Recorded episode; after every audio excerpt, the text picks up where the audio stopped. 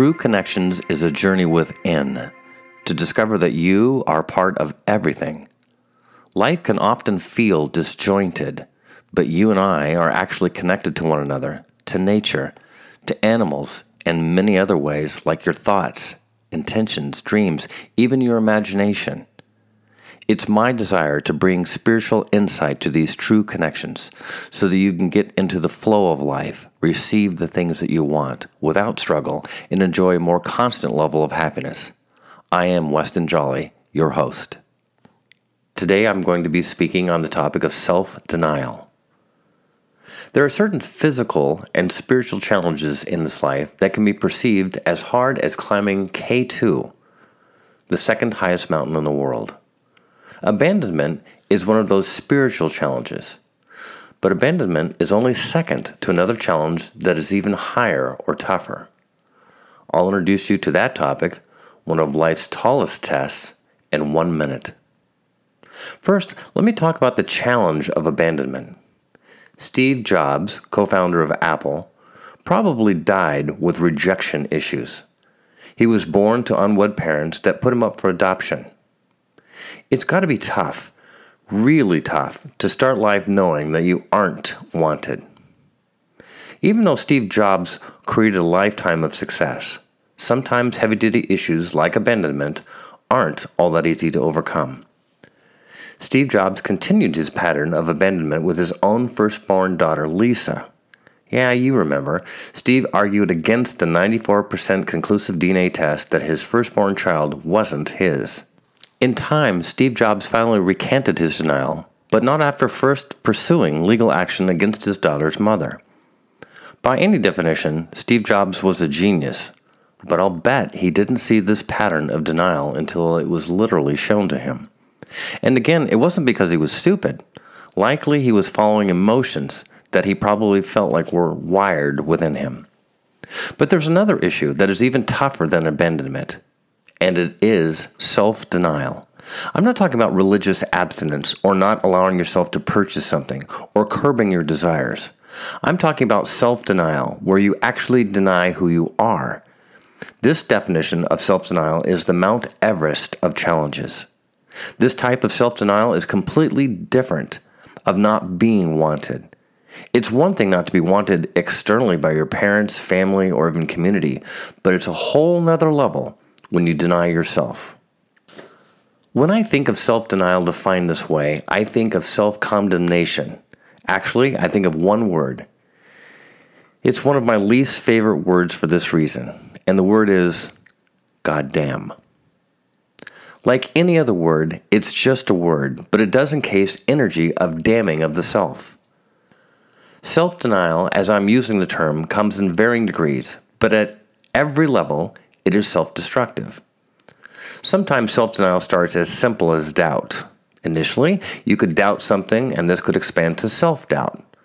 Having doubt, even self doubt, is perfectly natural, but not when it culminates in self denial. It's totally wild that anyone would deny himself or herself in any form, but everybody does. What's truly amazing is that we're the only species on Earth that can actually deny who we are. I mean, have you ever met a dog that woke up in the morning contemplating if it was a dog? Have you? I don't think so. You can. You can actually deny yourself. This can be done in any way that you like. You can deny your body. You can deny your gender as a woman or as a man. You can deny your sexuality.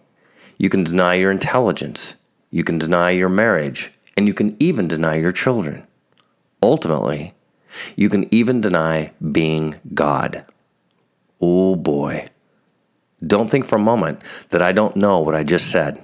In fact, for some, this statement may be considered offensive.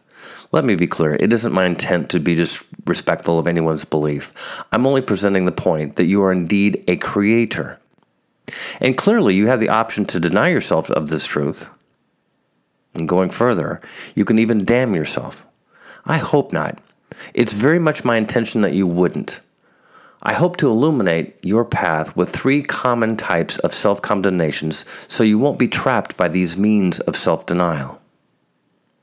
There's a reason I first mentioned the issue of abandonment before presenting our topic of self denial, and that's because they often go hand in hand. It's easy to conceive that if Steve Jobs' parents didn't want him, nobody would. As his own parents denied him, it's not a stretch to conceive that Steve could have denied himself. Certainly, on some levels, I present to you that he did. This is not to condemn him or anybody else, but rather to provide a threshold to observe. If you can see that you may be still denying yourself to who you are, then it's time to awaken. For this reason, I would ask you to be especially open and compassionate with yourself. Appreciate these three points that you will hear and honor that on some level you want to hear some of these basic states of self denial to make a change. Let me say again that self denial, as I'm defining it, is actually denying who you are. It is self condemnation. It is your refusal to see yourself, be yourself, and even express yourself. No matter what you do, if you don't truly see yourself as you are, you're lost. So, what are the three top observable aspects of self denial?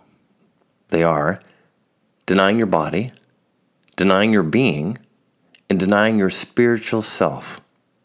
Don't worry, we're going to spend some time discussing these three means of self denial. Self denial of the body is the most common means of denying yourself.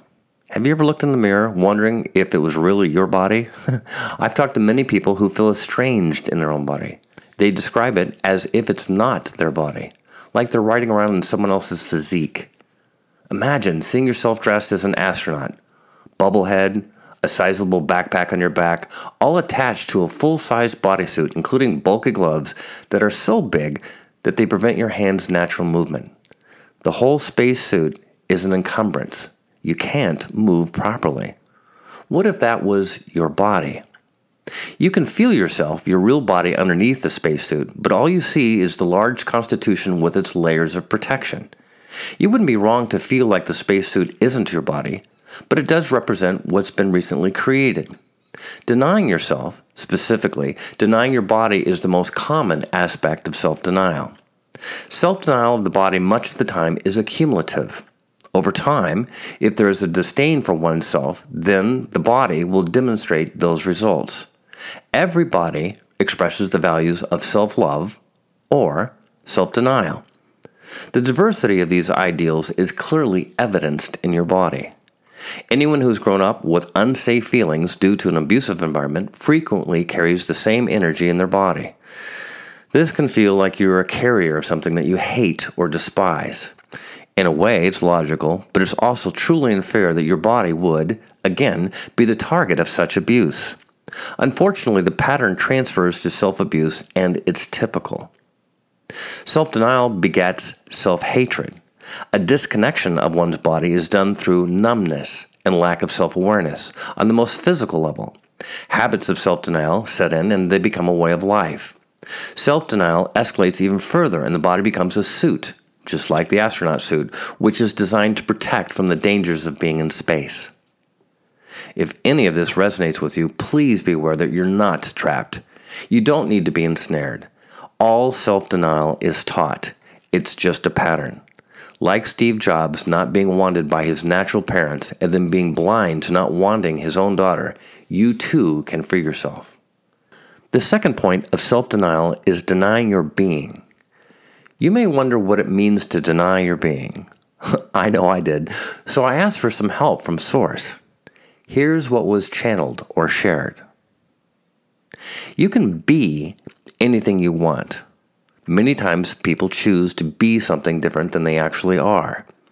This is seen by the way that they present themselves in one aspect of society versus another.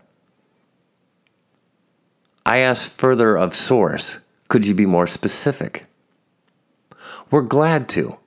As you acknowledge the incorporation of your mind, body, and soul as a package, one that isn't separate, you can appreciate it as your state of being. Being yourself isn't just following the stars in terms of the characteristics presented to you as favored choices in acting or reacting to the stimulus around you. These characteristics are all perspectives, perspectives that you get to choose before coming down into your body. You can change your personality in the same way that you can destroy and rebuild your body. You can even deny your being. But this is the point, isn't it? That you wouldn't deny your being. After channeling this, I really started thinking about this point self denial of your being. I could see where I have denied portions of my own personality. Why would anyone deny himself or herself in any way?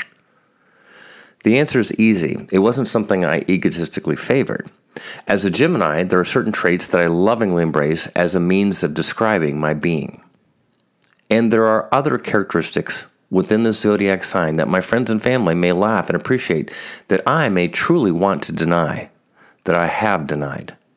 The same would be true for personality tests such as Myers Briggs Type Indicator, MBTI.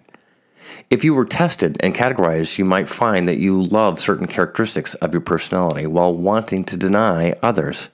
This is the point of the standardization, isn't it? To create an awareness of our being, at least in this format, in terms of your personality. Self denial of your entire being is a whole new depth of denial. To deny your body seems drastic enough, but to actually deny your entire being is even more extreme.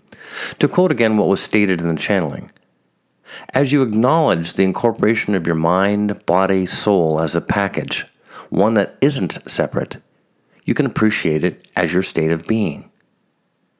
Naturally, Source is encouraging a connection to the state of being versus our separation. The third common form of self denial is denying your spiritual self. As if the other two forms of self denial weren't enough, this point takes our understanding of self denial to a whole new scale. Your spiritual self is the soul of who you are underneath your body. Your spirit doesn't incorporate your body as you might think it does. Your spirit is so unlimited that your body couldn't possibly incorporate it. These things can be hard to understand, but try and imagine flying in a plane and looking out the window and seeing all the endless clouds in the sky. Now picture trying to scoop up the vast clouds with a palm sized glass jar and putting a lid on it. It's a hopeless task. The jar, or your body, can't possibly contain the infinite facets of spirit. While technically it's impossible to deny your spirit, you can illusionarily create separation from it. This kind of self denial of your spiritual self would then be the most severe type. This is when you take your infinite powers, place them in the tiniest vessel, such as your body, and even deny that. This is the severest form of disability. To cut yourself off from your power as a creator is to reduce yourself to the mere presence of the chemical compounds that compose your body. There is no life in these chemical elements. They only describe and categorize the individual pieces of matter. What I'm trying to describe is the enormity of what happens when you deny your spiritual self. When you self deny your ability as a creator, you are denying life. Let me explain this further. Through self denial of your spiritual self, you cut off your lifeline to empowerment. In actuality, you actually ignore it. It's still there, but it's forgotten. You become like a leaf blowing in the wind instead of knowing that you are the ground, the garden, the tree, the leaf, and the sky. Every person on earth is given access to this infinite spiritual power, the power to create the power of desire, and the power to manifest. In the same way that this power is given, it can also be denied. The power doesn't really go away as much as it lays dormant in anyone's choice to deny it. I've spent the entirety of my life pursuing a great understanding of spirituality. Only recently have I become cognizant of this attribute of self denial of my spiritual self. This is the entire reason I produce this podcast of self denial. Why are we trained to think that it's blasphemous to be God as a creator? Almost everyone denies the spiritual power that forms their body and every other part of life. This energy is infinite, and what's really wild is you don't even need to believe it. Self denial of your spiritual self could be described as the single most self destructive choice that you could ever make. In today's world, and for the past 75 years since the invention of the atomic bomb, the world has never experienced such damaging power.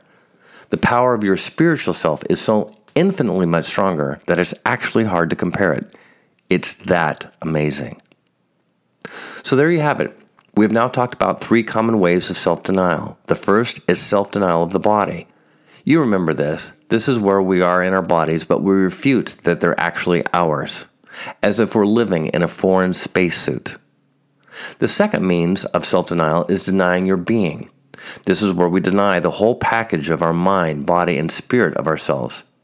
Egotistically, we may favor parts and pieces of our personality while also denying the pieces that we do not like to claim as the truth. We can also deny ourselves to such an extent that it truly feels real to be lost. Energetically, we can feel like we really aren't here and everything is pushing or pulling at us. Thirdly, we have discussed how self denial of your spirit self is the greatest of omissions.